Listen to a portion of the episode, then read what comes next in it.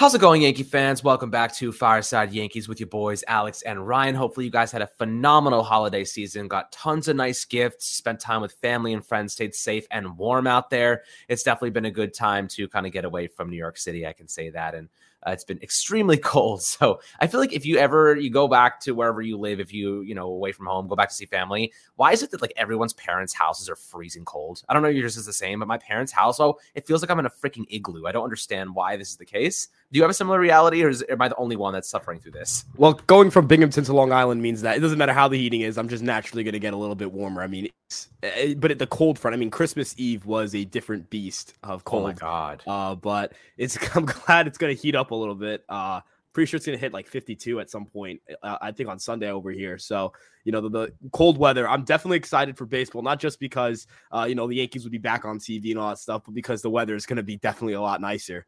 Oh hell yeah, man! It means the weather is definitely turning. But today we want to talk about Giancarlo Stanton. Um, definitely an interesting, polarizing figure of this Yankee team. When he's healthy, he is an awesome player to watch. He is productive, efficient, one of the best sluggers in baseball. But he really dealt with some injury issues this past season, and every year it seems like he kind of goes through this. Um, the inconsistencies have definitely hurt the team at times. He did play 139 games in 2021, you know, fought through a couple injuries, but nonetheless was quite productive.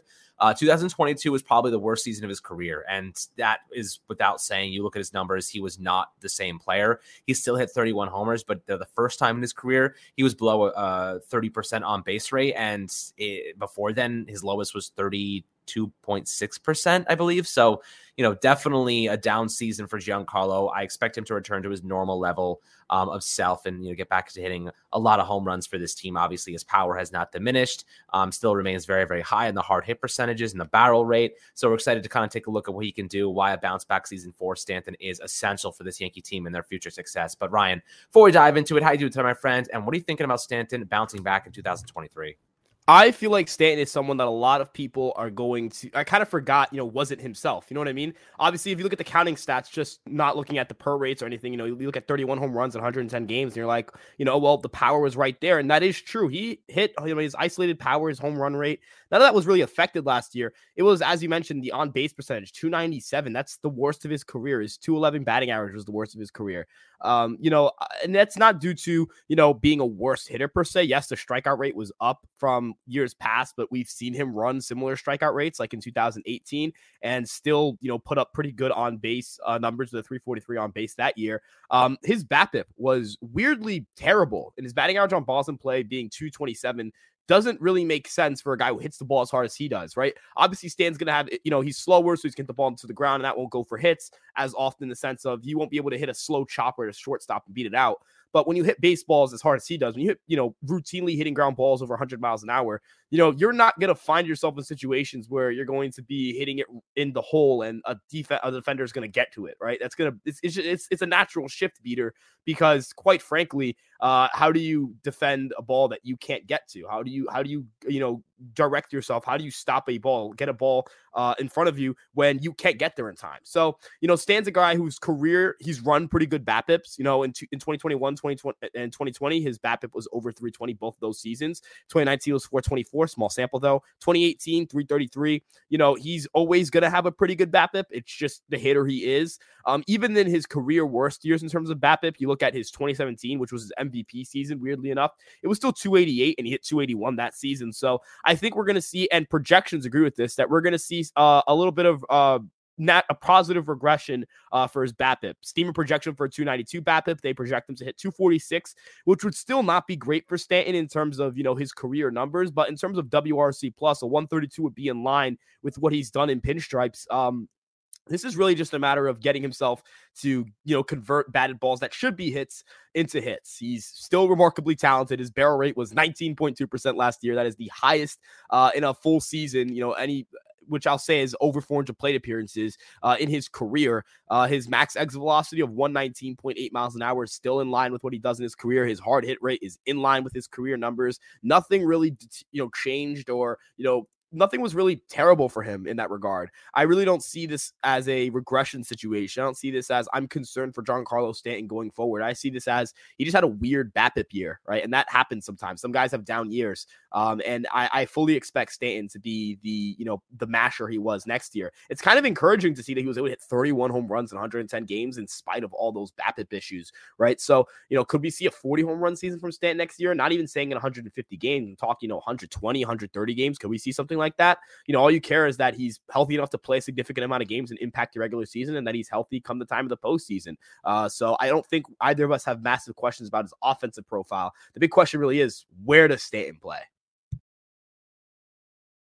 Defensively, I can't sit here and say that I'm convinced he can be an everyday option. in fact, I'm 100% sure he can't be an everyday option. He's primarily your DH.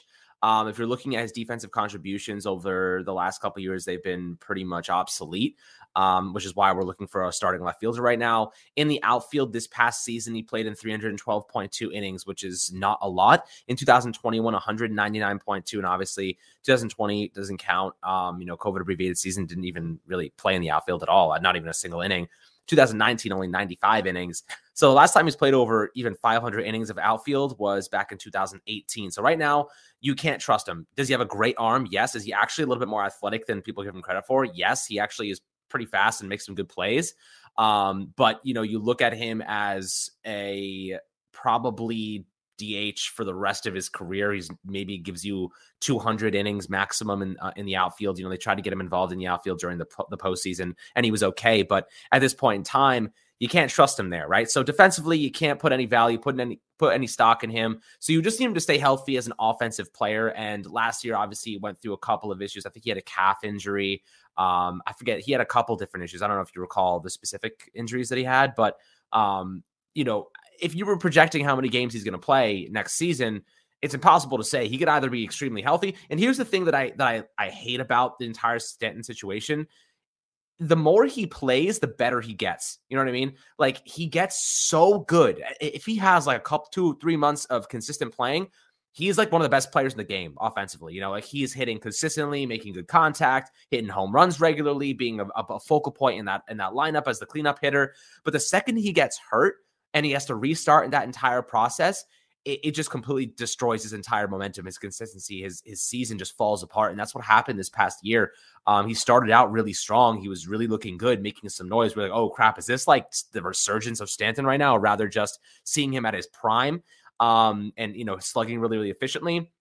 And then boom, like he just it just turns around. This is the lowest WRC plus he's ever had in his career at 115. You know, like this is a player that um, has the capacity to change things in October, change things the course of a game, the blink of an eye, and not having him in the lineup and having to move around Judge, move around Rizzo, and utilize Josh Donaldson primarily. Like it's just not an ideal scenario. So, you know, Ryan, when you're looking at Stanton, how do you think they can mitigate his workload to get him into a healthy state? Because, like, you can never tell when he's going to suffer an injury or when, when that's going to happen. But hitting 31 homers in 110 games is pretty damn impressive. And I feel as though if they can find a way to keep him healthy, if they can find a way to mitigate that fatigue, um, you're looking at a guy that can easily hit 40 homers. So you just need to find a way to keep him playing baseball and not. Um, I'd rather have him take a couple of rest days than miss two months of action because he suffered an injury. You know what I mean? So, how do you think the Yankees can go about actually um, lowering the probability of him getting injured? I don't know if there's a if there's a necessarily like uh, the right strategy, but maybe you have some thoughts about that. Yeah, no, the Yankees also can mitigate fatigue because uh, you know they're just I think they're just better equipped position player wise to handle these certain things. The Yankees utility player starting last year was Marwin Gonzalez, right? Who, you know, I'm not going to sit here and harp on him as, you know, clearly you weren't expecting him to hit, but it was just hard to put him in the lineup because he really couldn't hit. And when the Yankees started struggling, which is coinciding when Stan with when Stan was hurt and when Stan started struggling because as you mentioned, the more he plays, the better he gets. Shelving him on the IL for for, you know, a month and then expecting him to come back and be the Stan of old is it's tough. It's a big ask for him, right? It's, it's a lot that's a lot to ask of Giancarlo Stanton. That's just not the type of hitter he is, right? He's going to be a streaky guy. That's just part of, you know, the style of offense he has. Um, you know, the Yankees are more equipped to handle those things. You know, having Oswaldo Cabrera in the mix means you don't have to force yourself to put Stan in the outfield as much. Um, you know, even in left field, right? The Yankees played him in left field at Yankee Stadium in a playoff game in the LCS. They they went full desperation mode, right? They've shown, you know, if when the going gets tough, when when things real when when when things really pick themselves up, uh, you know, the Yankees are willing to go and try to push Stanton into the outfield and, and, and you know, play him wherever they need to play him if it, they absolutely need to. I, I think I agree with him in the sense that I think he's a far more athletic player than people give him credit for. Obviously, he's slowed down because he's probably not trying to bust it out of the box and get himself hurt. Um, and there is that injury prone label he has, and I won't sit here and deny that. I won't sit here and pretend he's you know not someone who's a massive injury risk. But you know, even if you again, last year we played 110 games. Last year was a, a season we would we would uh categorized as lost to injury, right? So, you know, I, I, do think 125 to 130 games is a good, reasonable, you know, good outcome for Giancarlo Stanton. I think, as you mentioned with the defense, I, I do think we could see, you know, him. He's going to probably play right field primarily if he plays any position, right? And, and, you know, I imagine with Judge locked up and Bader in center field, there's fewer opportunities for him to play right field. Um, but you know, ultimately, that's the DH spot is going to be his his for a while. And by the time Judge is a little bit older, you know, Stan's going to be the books. So you're not really worried about, oh, well, how how will this affect you know the long term contract of Aaron Judge? the Yankees are surrounding themselves with young athletic players for a reason, and that's to make sure they don't have, you know, like for example, you could have argued this time last year can Aaron Hicks be a full time outfielder? You're gonna have to DH him, you know, because he's injury prone, right? And not just that, but you know, there are questions about his center field defense. It started to regress. We saw the Yankees move him off the center field and play him more in left field. Um, you know, there are guys in, uh, you know, like LeMahieu who you, you got to be worried about their fatigue, but you have young infielders coming up to, to kind of mitigate that, right? So, you know, the Yankees' ability to keep that DH spot open largely just for Giancarlo Stanton is going to be a big reason, in my opinion, as to why they're going to be able to keep him healthier. And ultimately, you know, you can't control injuries, but you know, the Yankees I think are well equipped to do the best they can in that regard. Yeah, I mean, this is an outfield that has the potential to be elite. You know what I mean? Like, we'll see what they do at left field. Uh, obviously, Conforto now off the board. It looks like the trade market's the best opportunity uh, to plug that position. You know, look at Max Kepler, Bryan Reynolds. We talked about them extensively. A lot of people are not on the Max Kepler train. Would prefer to, you know, you know, sell the farm for Bryan Reynolds. And I understand the concept. I understand why and the justifications behind it. Um, but we'll see what they do. You know, I wrote about the Arizona Diamondbacks outfielders this morning, Alek Thomas and. uh um, Jake McCarthy, both of those guys really, I, I, think that young, you know, a lot of team control, but not sluggers by any means. Uh, Thomas is definitely a very, very good defensive player. McCarthy is very speedy, 98th percentile sprint speed, good contact hitter, young. I think he's 23 years old, and um, you know uh, Thomas is 22. So you know there is some interest there, and it, seems like the Diamondbacks are looking for a right-handed hitting infielder, a cough cough Gleyber Torres. So you know you you know that they uh, could move Torres um, MLB Network came out with this outlandish trade. I don't know if you saw this, Ryan, but uh, MLB Network, I don't know what they think worth a player worth is, but they came out with a trade uh, idea that was for the, with the White Sox, and it was Gleyber Torres in exchange for Liam Hendriks and uh, Garrett Crochet definitely an interesting trade. I know I, I get Hendriks making 18 mil this this upcoming season with a with a player or a club option 2024, but he's still pitching extraordinarily well. And Crochet coming off Tommy John surgery um, was really good in 2021. So I don't think they're willing to give up two prime bullpen pieces for Torres, especially because Crochet has team control for a long time. I think 2027 or 28 or something like that. He's barely had any action in the majors. So um, you know, a lot of value there for in exchange for Torres. I would do that in a heartbeat. I don't know why the White Sox would do that, but a lot of interesting kind of trade mock trades coming out. It doesn't sound like a lot's going to be happening until after the new year. So we'll keep you guys posted on anything that we do here or see or rumors and whatnot.